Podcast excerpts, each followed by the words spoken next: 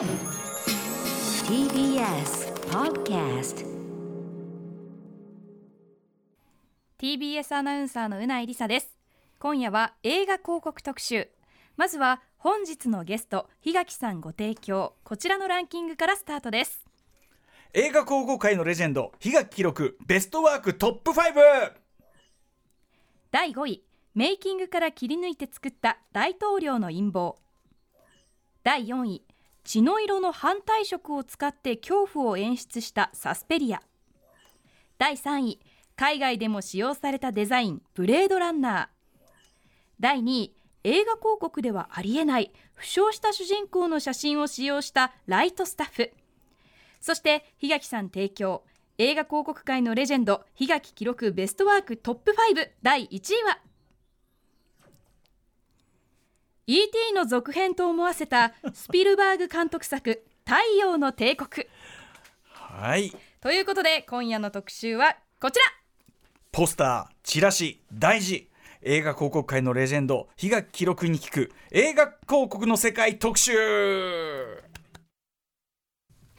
4月29日木曜日時刻は夜8時になりました TBS ラジオキーステーションに生放送でお送りしているアフターシックスジャンクションこれあのトップ5じゃないですね。この先ほどのトップ5形式のところに説明が、いる気もするんですが、はい。はい。まあ、TBS ラジオかつてやっててね、うん。えトップ5の演出を。そううないさんがこうラジオ業界に、ね、うん入る足を踏み入れるきっかけともなった番組ですから。ちょっと話それますけど、ええ。私 TBS 入社する際のエントリーシート自由にうん。その書きなさいって言われたええところ全部トップ5風に書いたんですよ。そんな思い出ぐらい思い出もある。思い入れが、はい。ついにトップ5読。みやりましたうたないさんね、はい、ありがとうございます。脱線しましたが、本日はアフターシックスジャンクションパーソナリティの私ライムスター歌丸そしてえー木曜パートナー TBS アナウンサーのうないりさです。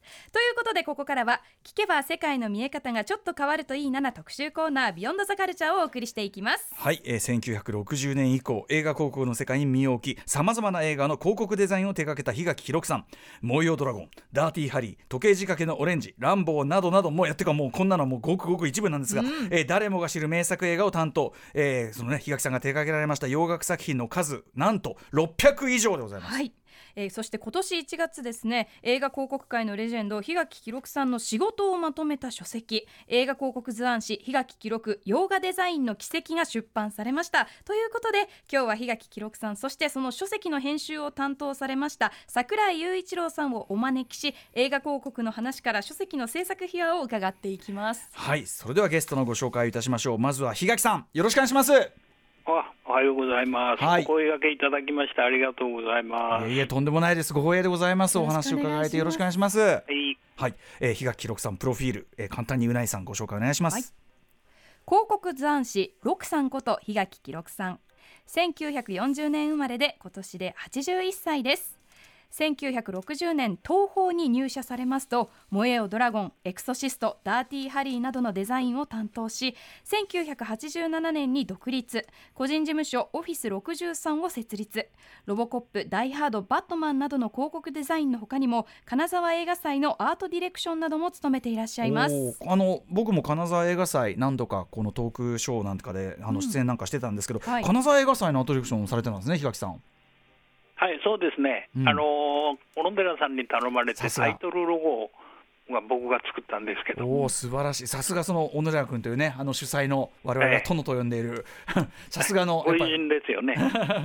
はい、えー、そんなのもやって、まあ、とにかくね後ほどあのたっぷりあのお話を伺っていきたいと思います。はい。はい、あちなみに阪神タイガースの大ファンということで、えーそうですね、うん。子供の時から、うん。えー、7歳ぐらいの時からハマりまして、いまだにまだ虎吉やってます。ね、それゆえにあのね猛獣大脱走という映画がありますけど、はい。えっとポスターのね我々のあの世代はやっぱすごくこのポスター印象残ってるんですけど、はい。虎がドーンってくるんですけど、うん。これはあの別に映画は虎メインではないんだけどもはい。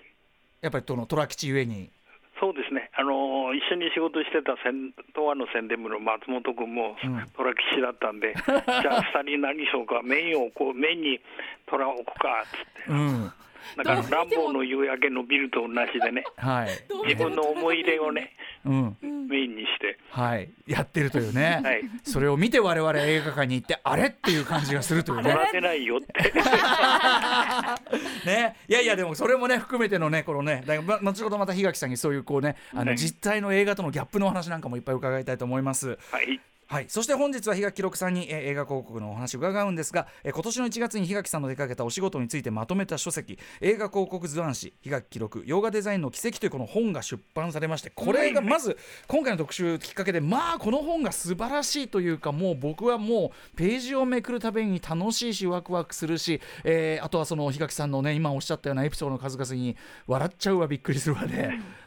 もうこれはお話伺いたいと思ってお声掛けしたんですよ。えーありがとうございます。うん、素晴らしい本だと思います。はいということでそんな本ね、えー映画国図案誌檜垣記録洋画デザインの奇跡、えー、と10版がかかってすでに3釣りこれ結構ね高い本なんですけどね、えー、と9000もそれがやっぱり皆さんお目が高い、えー、3釣りかかっているということで編集を担当された桜井さんにもお話を伺いたいと思います桜井さんよろしくお願いします。はい、よろしくお願いします。はいえっと桜井さんこれ、えっと、この本を作ろうとされたきっかけっていうのはあるんですか、まあ、きっかけはですね、あのあるあの映画のトークイベントで、うん。あの檜垣さんがまあいらっしゃってて、はい、あのそこであのランボーのエピソードを聞いたっていうことがあのきっかけだったんです。ランボーのそのポスターのエピソード、はい。これどのようなエピソードだったんでしょはい、あのえっとランボーのまあポスターあの見見た見たことある方もいると思うんですけど、あのシルベスター・スタローンが、あのマシンガンを持って、うん。あの立っているんですけど、う、はいそのあのあのマシンガンとそれを持ってる腕は実は檜垣さん自身の腕とあとモデルガンだっていうことだったんですね。要するに映画の場面にこのまんまの絵があるわけじゃなくてないんです檜ね。垣さんが足されたと確かに手がなんかスタローンの手にしては若干ソフトな手に見えなくもない。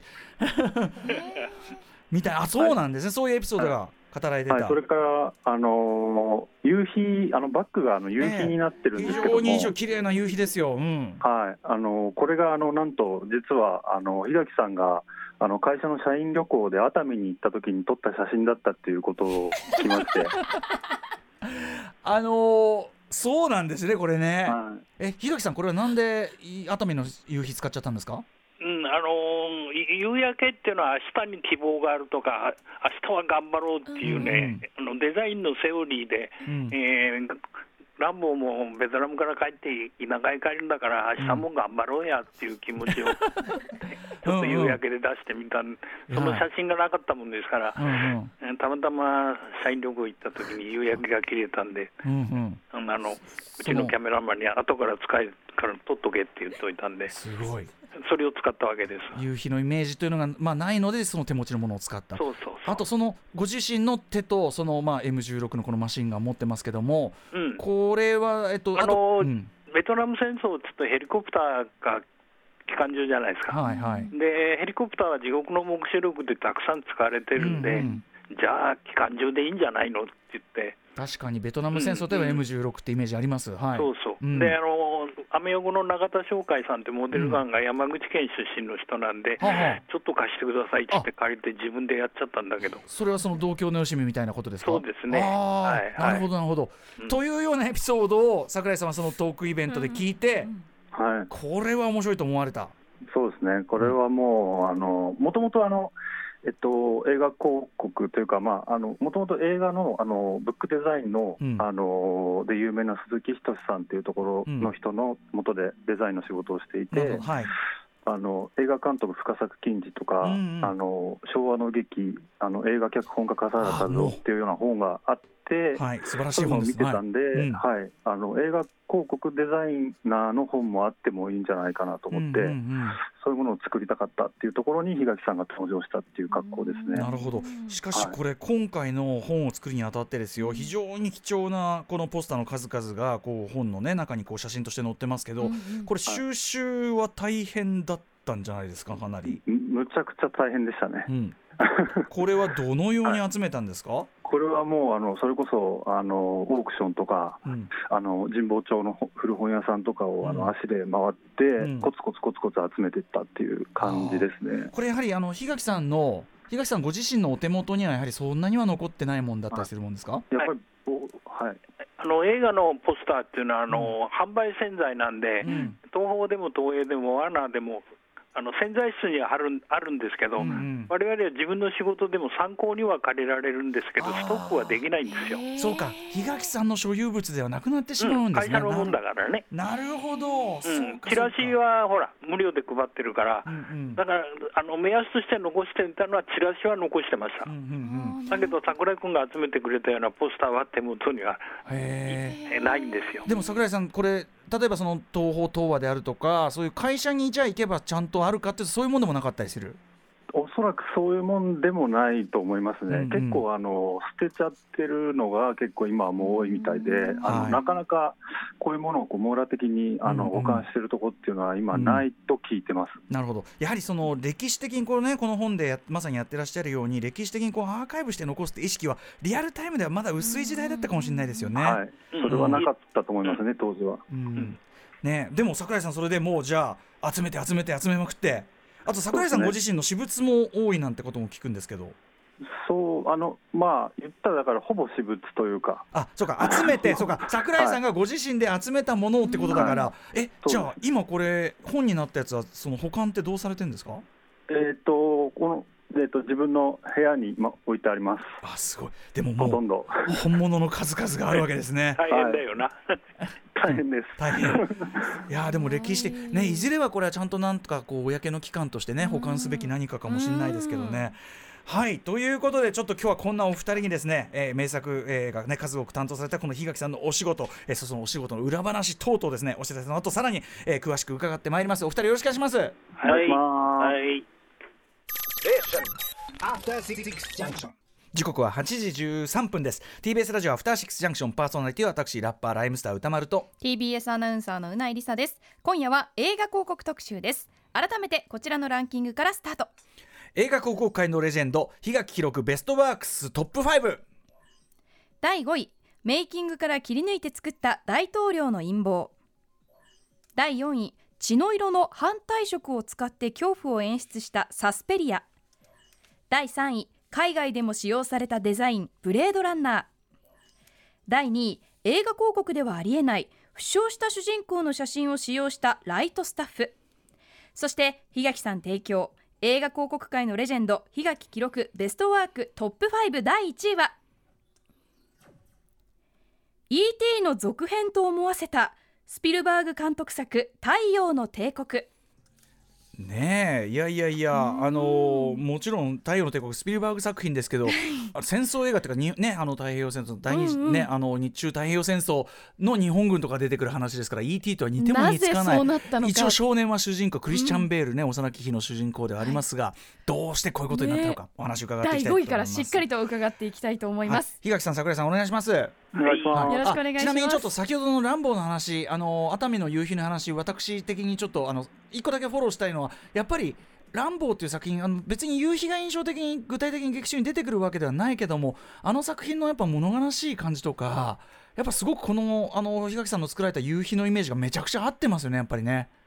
うん、あの多少オレンジなんで戦争のカラーじゃないですか、うん爆発色に近いんで、確かに。地獄の目標とかもオレンジですね。そうそうそうそう。うん確かに。はい。爆発出しちゃうともう終わりだからね、うんううんん、うん、あその戦争映画色としてのオレンジっていうのもあるんですね。そそれもあるわけ。なるほどなるほど。やっぱベトナム戦争ってみんななんじゃないですか、ニュース当時たくさん見てたんで、はい。爆発したりヘリコプターが飛んだり、ねか。機関銃持って走り回ってた、そういう意味では M16 とオレンジででそのこれ見ると字もあの上のジャックの文字も緑なんで、やっぱちょっと戦勝色が揃ってるんですね。なるほどそういう。でランボーの運の字が高くしてあるのはあのいわゆる逆三角でうんうん。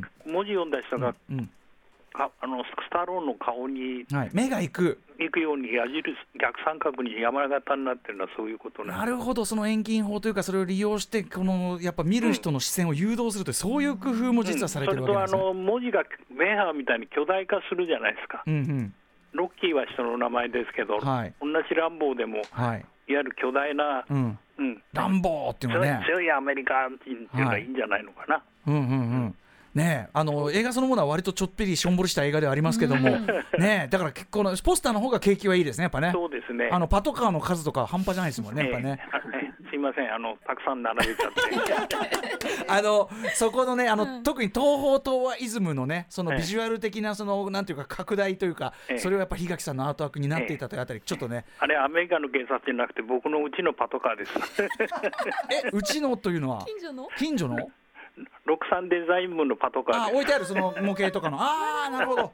さすがでございますということで、さあということで先ほどね、えー、とランキング読み上げていただきました、えー、とでベスト5ね、はい。えー、とご自身がこう選ばれた、えーご自身のお仕事のベスト5順にお話を伺っていきたいと思います。はい、まずは。まずは第5位の大統領の陰謀ダスティン・ホフマンロバート・レッドフォード主演大統領を辞任に追い込んだ新聞記者が主人公の作品です、はい実はベースですよね。うんはい、えっ、とこれは海外のオリジナルポスターには割とこう二人が普通に映ってるだけですあのよね。アメリカってスターシステムなんで、はいあの言葉とかマスコミで、うんあのいわゆるニクソンを追い込んだだあの新聞記者を2人がやってるって、それだけだけでいいのね。ダスティン・ホフマンとロバート・レッドフォードが出てれば、うんもうアメリカではわかる。ところが日本ってやっぱりそのこ言葉でその新聞記者の話だよっつったってポスター一瞬しか見ないから真っ黒の中に2人だけじゃ銭取れないよって言ってじゃあうん。やる。あの、はい。ポスターって一瞬芸だから見た途端すぐあ新聞社の人の話っていうためにあれわざわざ探したの。なるほどね、うん。それでその下の方にそのちょっとなんていうかな魚眼レンズ的な感じで、うん。新聞社のそのオフィスの様子が映っていると。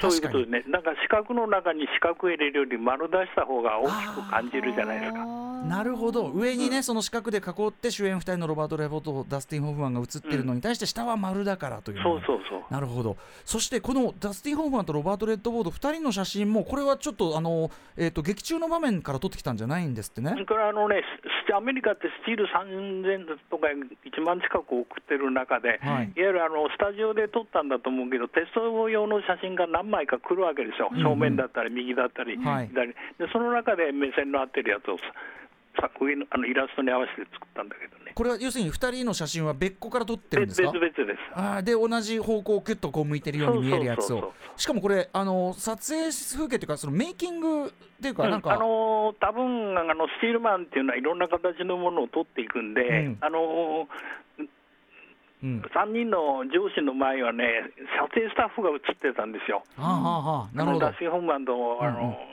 うんうんレッドフォードがあの電話かけてるとこはね、はいはい。あ下の方の他のシ写真。は、はい、ーン持ってきて、それ消しちゃったの。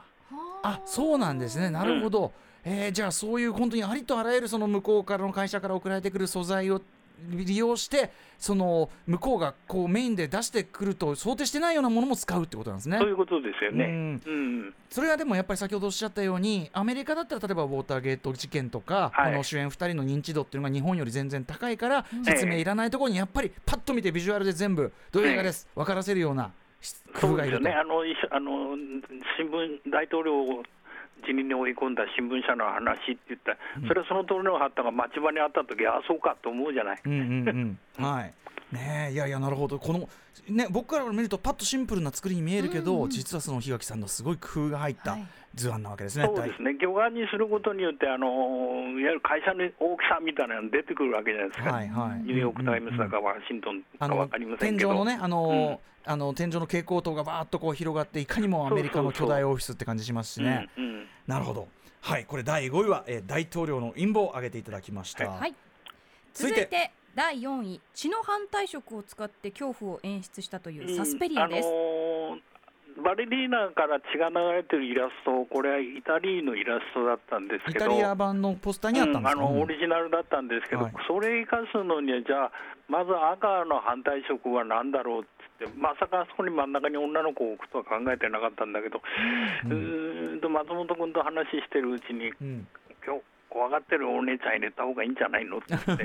やっぱホラー、ホラー映画ですよってやっぱ分かりやすく見せるように。そういうこと。うんうんうん。であのー白め女の子の目の中の白もちょっと髪をの白を出してお客さんが見た時目を合うような風にして。目を強調してるんだ。そうそうそうそう。だからそういうあのいわゆる一枚の紙で、はいあの劇場に誘うわけですから、はいはい。目線が合わないとよくないじゃないですか。うんうんうん。うんあ、それはやっぱ先ほども目線が合うっていうのはね、大統領の陰謀の際もおっしゃってましたけど、大事ですか？やっぱポスター内の人物とこう見る側が目が合うというか。そうそうそうそう。あの劇場に来てねって呼びかけてる、うんうん怖いよって言ってるうんうん感じがするわね。しかもこれうん真ん中で怖がってる人別に主人公じゃないですもんねそうですね、うんあの多分監督さんがなんかので作らした、あの表情のがあって、うんうんうんでそれが白黒だったんですよ、カラーじゃなくて、下のはあの、ジェシカ・パーカーのとこはカラーだったんですけど、うんうんそれでモノクロだからどうしようかなと思って、じゃあ赤の反対色はグリーンだからグリーン入れといて、うんでタイトルの色に少し黄色を入れとけば、うんはい。えー中華カラーで、うんうん。うん、グリーンと赤と黄色でちょっと目立つかなと。これ緑がこれだけこう大きく使われてるポスターって意外と映画ポスターないですよね。ないですね。はい。感触ってあの嫌うんですよ。うんうんうん、あの寒い色って全然取れないよって。大体タイトルが赤ですもんねはいアートウォーミングじゃないですか。はいはい。うん、うんうん。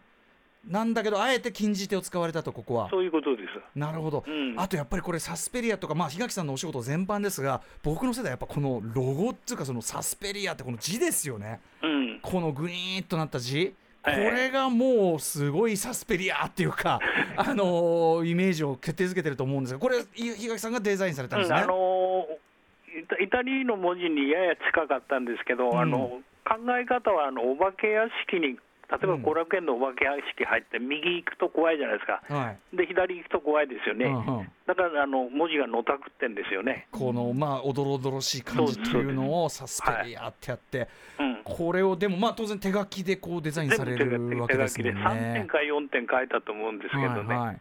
それであのうんサスペリアのあの字のところの丸みだとか、うんうん。3の字のあの払いのとこはあの女性の、うん。いわゆるあの胸だとか、うん。うんうん。お尻だとか、いわゆる女性映画だよっていうのを表現し、文字だけ見たときに、はい。ねうん。あのお姉ちゃんが怖がってるよって、これ、うんうん。あのうん、女の子が主人公の映画だよ。確かにねこれ基本本当に女性ばっかり出てくるね、女性あの寄宿舎が舞台ですからね。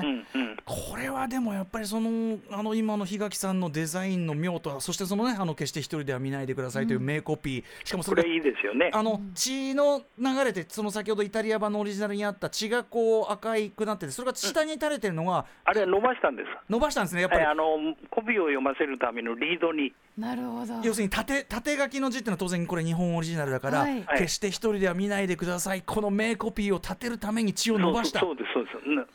あのいわゆる強調するために、あのオリジナルはね、血あそこまで流れてなかったの。なるほど。あうん、なので大きく、うん。あのな血が多く流れると、ボスは大きく見えるじゃないですか。ああそうなあなるほど。そういう効果もあると。なるほど。そうそうそうそう。うん。うんこれだからあらゆる意味でそのコピーと写真の置き方とそのロゴと全てが合わさってもうなんていうか僕ら世代のサスペリアってこういう映画ってビジュアルイメージを決定づけた。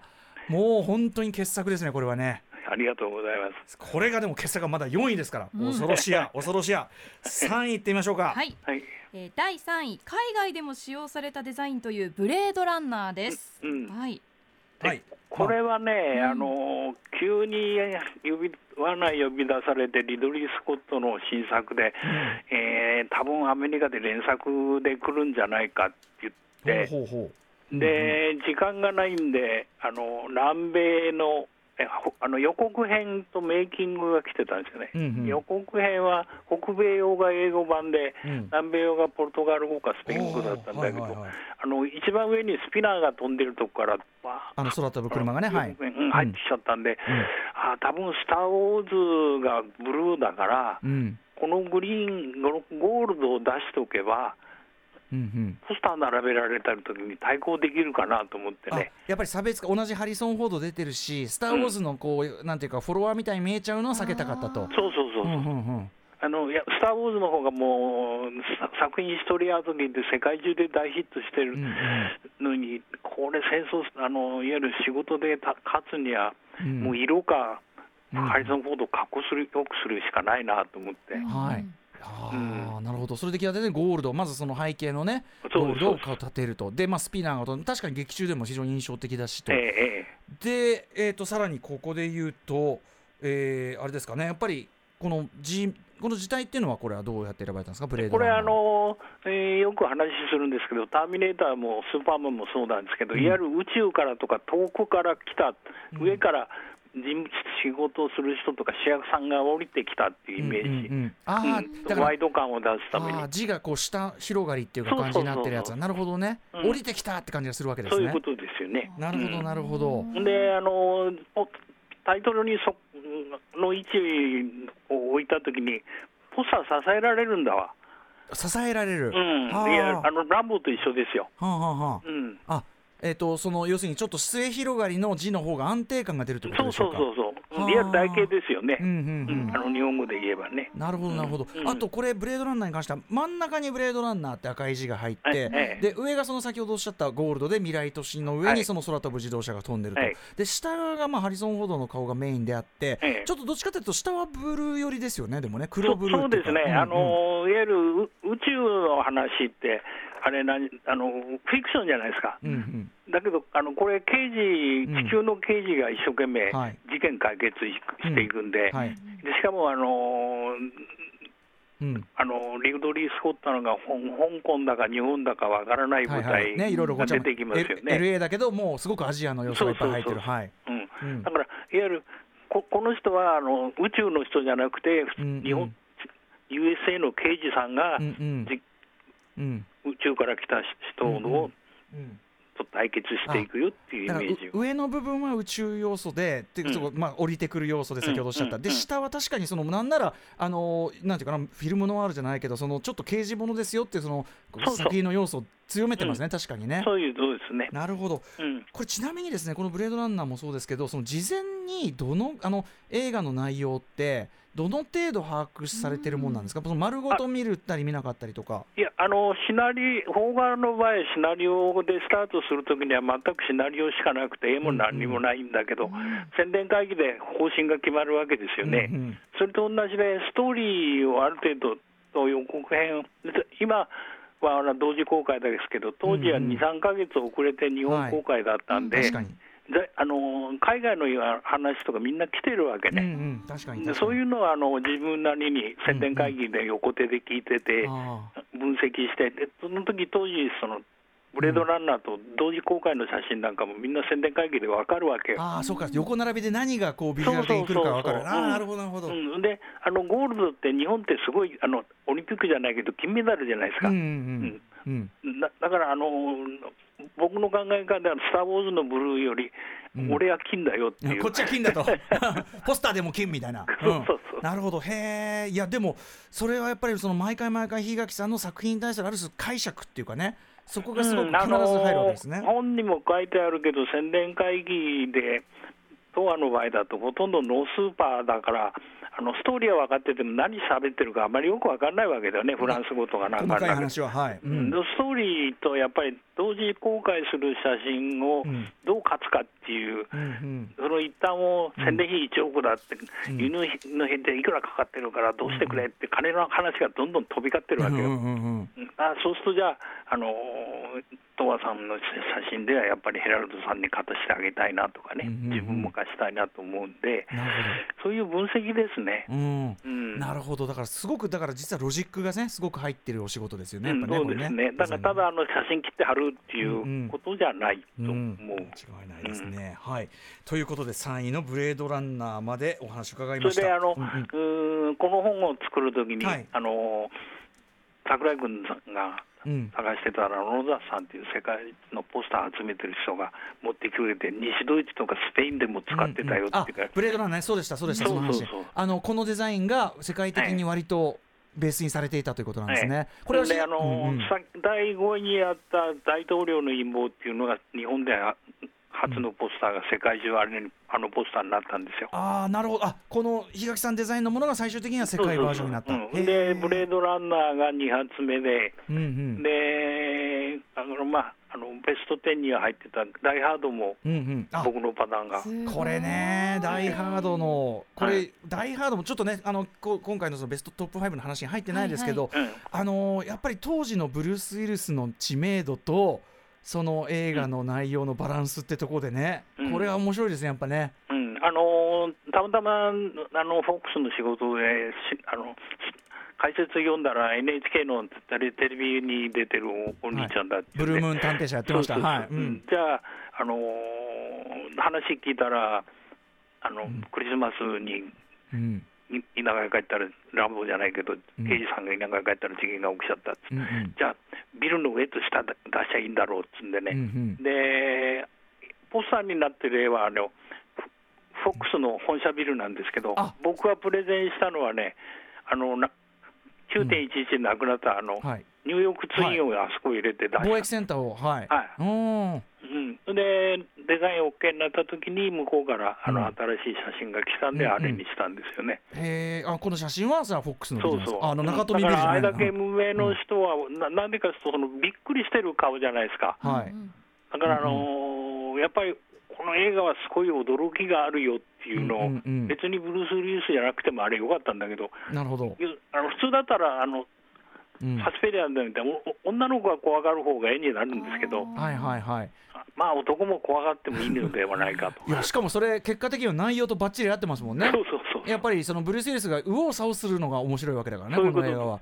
うん。いやもういだからこれも今となってはダイ・ハードのイメージ、このブルース・ウィリスが何かこう怯えてるというかぎょっとしてる顔と真ん中にドーンとこうビルがあるってこのイメージですよ完全に。そうですよね。うんだからやっぱりあのさっきから言ってるように、ポスターって一言いいだから、はい。見たと内容がわからないと、うん。男がすごい恐怖があって、その舞台はうん、ビルだよ、ですよ。あとはうん。お金払って見てよって 爆発もちょっとありますよとかね。そうそうん。いやでも、あのー先ほどこのダイハードの話なんか伺うとね、檜垣さん、やっぱ情報が限りなく限られた時点にもかかわらず、割と正確に作品分析ができてるあとかそうです。のーシナリオのね、邦画のシナリオの第一行目に企画意図っていうのが入るんですよ。うんうんで、駅って映画は、その倉本さんが、宋さんが、はい。駅、人は誰もそこを通り過ぎて生きた人生はいない、駅っていうのはいろんな拠点だから、そこからドラマが始まるみたいな、うんうん。宣伝会議でね、一言いいのコピーってみんな考えるわけ、決して一人で見ないでください。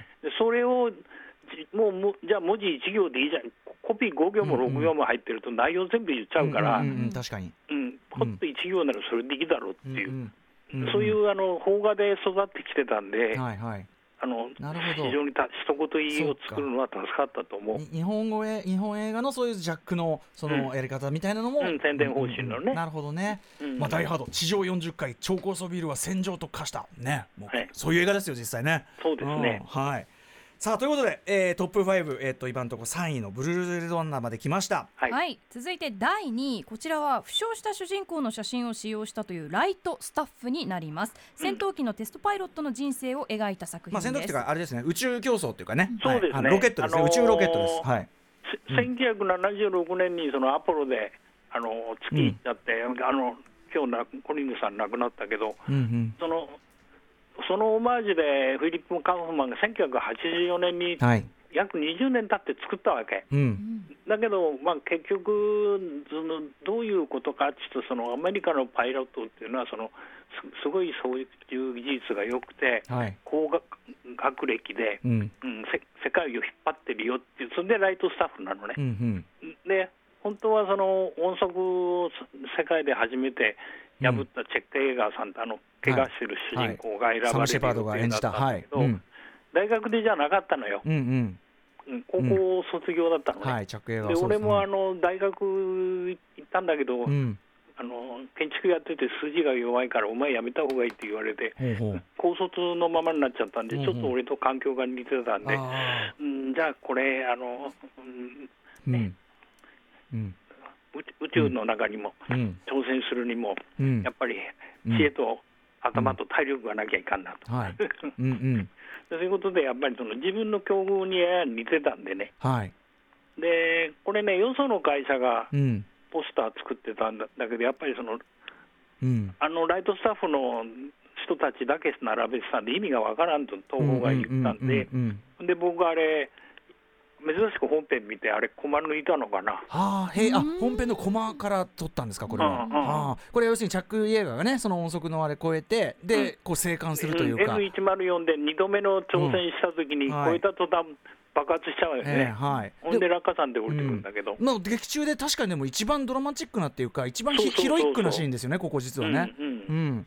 あの僕の世代なんかはむしろだから、まあ、そのう実際に宇宙飛行士として成功していくチームはエリートだけどまあ言っちゃえばサラリーマン的っていうか、ね、そこに縛られる。公務員みたいなもんだもんね。それに縛られてるのに対してやっぱチャック・エイは一匹狼で,、うん。でやっぱ彼でみんな彼のことは本当は尊敬してるし頭が上がんないっていう男だから、うん。なんかこのライトスタッフのテーマ的なのがその檜垣さんのここ抜き出しでライトスタッフの映画としての解釈もしてる感じなんですよね。そそうですね。うんだからあの5人だけ並んでても普通の飛行機のパイロットだけどあの着映画の後ろが大きな宇宙のヘルメットになってるでしょ、はい、そうですね、全体はね、はい、だだから確かに。これは宇宙ものだよと誰が見てもっていう。なるほど。だからベトナあのランボーの機関銃と一緒でこれはあの、うんうん。に月に行ったアメリカのパイロットの話だよと、一目見てその説明はしておくと。そうそうそう、うん。うん。でもそのなな向こう側にはこういうなんかこうこうなんていうかお一匹狼のお男がポツンといるかもしれないよと。そういうことです、ううん。ん、いやーこれもだからねあの映画見るとさらにね多分うないさんとかも分かると思うんだけど本当にこういう映画なんだよ、でもこういうアートワークが元からあったわけじゃなくて檜垣さんがデザインされたというねここに面白みがありますねやっぱね。うん。はい。あのちなみにチャック映画あれですもんね。あのこの間のファーストマンってねあの映画だとあのアームストロングのことが嫌いであの そうそうそうそう。あいつやめさせろってずっと言ってるっていうね。そういう役柄だったりしましたけあのどね映画の中にちょっとあ頭に出てくるんだよ。はい。一番最初のあのパイロットがみんな集まるとこのバアームストロング。ーカウンターにいるんだよ。はいはいはい、その着映画が。本人がね。はいうんうん、あ本人が出演してる、うん出てたの。あのなあの全部の演技指導は彼がやったの。あーライトスタッフそうなんだ。なるほどそうそうそう。なるほどいやということであの、はい。じゃあじゃあこれ本人もさぞかしこのチャック映画メインは喜んだんじゃないですか？ポスターをやったらそうですね。何が伝わってたらね、うん。さあということで、えー、2位はライトスタッフ、えー伺いました。そして、えー、栄えある第1位。はい、E.T. の続編と思わせたスピルバーグ監督作「太陽の帝国」なんたることでしょうこれ、はい、こちらは日本占領下の中国を舞台に捕虜収容所で生きるイギリス人少年の成長を描いた戦争作戦争ドラマ作品なんですが、まあ、クリスチャン・ベールね、がまあ子役時代とかその幼い時演じてますけど。い今大スターになっちゃったもんね。ねえ、いやーでもこれ、まあ、確かにこうポスターアート見ますとですね、うん。これすごい美しい写真なんですが、うん。まあ、この、えー、とプロペラ機、まあ、彼はゼロ戦に憧れてるんですよね最初はね。ええ。でえっと、その少年が手を伸ばしてる。確かその手を伸ばしているっていうのはこう E.T. のね、ええ。あの指をこうあのね、うん。あのーんこれ第二次世界大戦前夜なんで、えまだそのいいわゆるち駐留してる、えうん。あのいいイギリスとかアメリカとのまだ戦争前夜の話なんだよね、はいはい。だからあのこの2カットはね、うん。昼間あのクリスチャン・ベールが日本の軍隊に遊びに行った時にね、うん触っていいよって言われるシーンがちょこっとあるのよ。はいはいでそれを抜いてね、うん。でゼル戦を日本代表で、クリスチャン・ベールを連合軍で、はあはい。でその火の粉はこれから起こる戦火を予測してて、うんで後ろの兵隊さんはそのそれぞれのうん国に敬意を要するってうん。やる、敬礼してると。かなり大きい考え方でこれ作ったんだわ。映画全体のその指し示すところを一枚の絵として見せてるというか、そうそう。それであの子供の頃僕のプロフィールのところにあるけどと僕が生まれた徳山って戦艦大和が最後に給油したところだったんでね。あーなるほど。3歳の頃ねむちゃくちゃ爆撃受けてねあ4軒あったうち家は焼かれるわね。防空壕で生活してたーことがあるんですよ、はいでその思い出があったんでね、うんうん。あーあのー子供なりに戦争当時まだ幼稚幼稚園ぐらいだったのかな、うんうん。戦争って怖いなって思ったのがいまだにあったんでね、じゃあこれ一つだけちょっとすごく丁寧に作ってやろうと思ってね。へえこれだから一枚絵っていうかそのあの一つの場面のように見えますけどうん。そのえっとえ飛行機と少年飛と行機と少年が1枚、はい。で後ろの火花。あの航空兵、特攻隊の人が1枚、はい。で火の粉が1枚、だからこのポスター、な4枚の写真しか使ってない。4枚の写真をでもある意味合成して配置してということですよね。うん、でカラー合成をして、火の粉を少し強調して、はい。だから動きがありますよね。うんうんう。うんで、うん美しい。あー多分シルバーグだから、カラーパープル作って、この後作っていくときに、なんか戦争ものを作るんじゃないかなと思って、はいはい。じゃあちょっと絵みたいなの作っておこうと思って後からカラーパブじゃなくてあのプライベートラインができたシンドラーもあるし、ねプライベートラインもあります。はい。ううんんおおなるほどちょっとだからスピルバーグですねそれまではやっぱりエンターテインメント作家としてありましましたけどやっぱこのぐらいの時期にこう脱皮を目指してて、うんうんだからそういうこうスピルバーグのキャリアの時期みたいなものも見据えつつ。そうそう。でスピルバーグはグーニーズとかあのインナースペースとか結構たくさんやってたんで、はい。うんあの流れは分かるやつよね。ううん。んうん、スピルバーグがらしさというか、うん。まあ、むあのジョーズとか相手はありました、うんうん。まあ、さっきの「スター・ウォーズ」もそうですけど、はやっぱりうちで言えばその黒沢さんとか岡岡本利康さんが何作ってるかっていうのは分かってて作ってたんで、ああなるほどなるほど、だからこれあのなんじゃないですか？あのコピーは小さくてスティーブン・スピルバーグ監督作品がすごいそうですね。一番目立ちますねスティーブン・スピルバーグそう。そうそう監督作品、うん。はい確かに。作家性として。だ、からあのあの人はマネーメイキングディレクターだからね、うんうん。はい、日本人もね分かりますもんね。そうそうこれしかしですねそのやっぱり ET ET っぽさを思わせるっていうそういう意味でのそのスピルバーグ性というか、そう、うん。そこも意識をされたんですか？うん、あの ET はあのね、どういうわけか、あの配給会社に知り合いの人がいたんで、うんうん。写真見せたときにあの、ET と子供の手があるスチールがたまたまあったんですよ。うんうんで、それはあのばらしちゃいけないんで、外に出てなかったんですけど、はいはい。じゃあ、接点っていうのはあの、握手とかあるじゃないですか、うんうんはい。ハイタッチとか。ええでそういう接点を表まあ、今で言えばこれ、ハイタッチだよね、ちょうどマスクつけてるから、これでいいんだろうけど、うんうんだからやっぱりあの接するっていうのは手と手のつながりじゃないですか、うんうん。はい。でそういうところを日本にはないやらうんうん。独特の握手っていうものが ET だったんで、はいこれもあの握手っていうのは友好を表すだろうと。ああ、そっか。じゃあ少年が手を伸ばして女性に手を伸ばしてるっていうのはある意味その両国のそのあれっていうの関係性っていうかうん。な、あのね、第二次世界大戦前夜でもこういう信仰があった。で人間っていうのはその愛があればつながるんじゃないか、うんうん結構ふ深かったと思うんだスピルバーグの考え方は、うんはいねそれを僕はうん。うん勝手に想像して作ったんだけど、いやでも見事なビジュアルですよこれこそ。本当にす。すごい完成度だと思う。あの構図としても完璧だし、うん。美しいです。本当に一枚絵として。がとうございます。これでもあの困ったことにと言うべきか分かりませんけど「太陽の帝国」上映館にあのなかなか ET っぽさを感じて 子供たちが来てしまったとか。あそうなんです。あの丸の内ルーブルね、15、6人子供並んでてね、どうするやっつってね、宣伝やってるニクラ君にね、えおいこれ、あの何、まあ、物は長いし、ET みたいにえーファンタスティックじゃないから、お金返してやろうかって、うんうん。一番最初にいた男の子にね、うん。小学小小学校1年ぐらいの子かな。うわー結構そのでその子にね、これあの、ちょっと ET と違うよ、うん。うんあの戦争に映画みたいに難しいんだけど、うんうん。だけどき来たんだから見るって見ていっちゃったけどね。あ見るって言ってました。いやこれでもねそれはね見た子は絶対映画好きになってますよ。間違いなく。れないね。うん、本物の映画好きになってるはず。いやーということでいい話ですよねこれね。はいということであの桜井さんちょっとお待たせしてますけど桜井さんはい、こんな感じでいろいろちょっと檜垣さんのこう名作の数々というのをまあはい。一部でありますが、お話伺ってるんですけど、えーとはい。桜井さんから見て檜垣さんデザインのこう特徴というかはい、というのは何ってあのお考えになりますか？はい、あのー例えばまたランボーの話にちょっと戻るんですけども、あのーランボー、まあ、本編ご覧になった方は分かるんですけども、大体舞台が田舎というか山奥なんですよね。うんなんですけど、あのポスターの背景には、あの摩天楼があのそびえ立ってるわけなんですね。はいはい。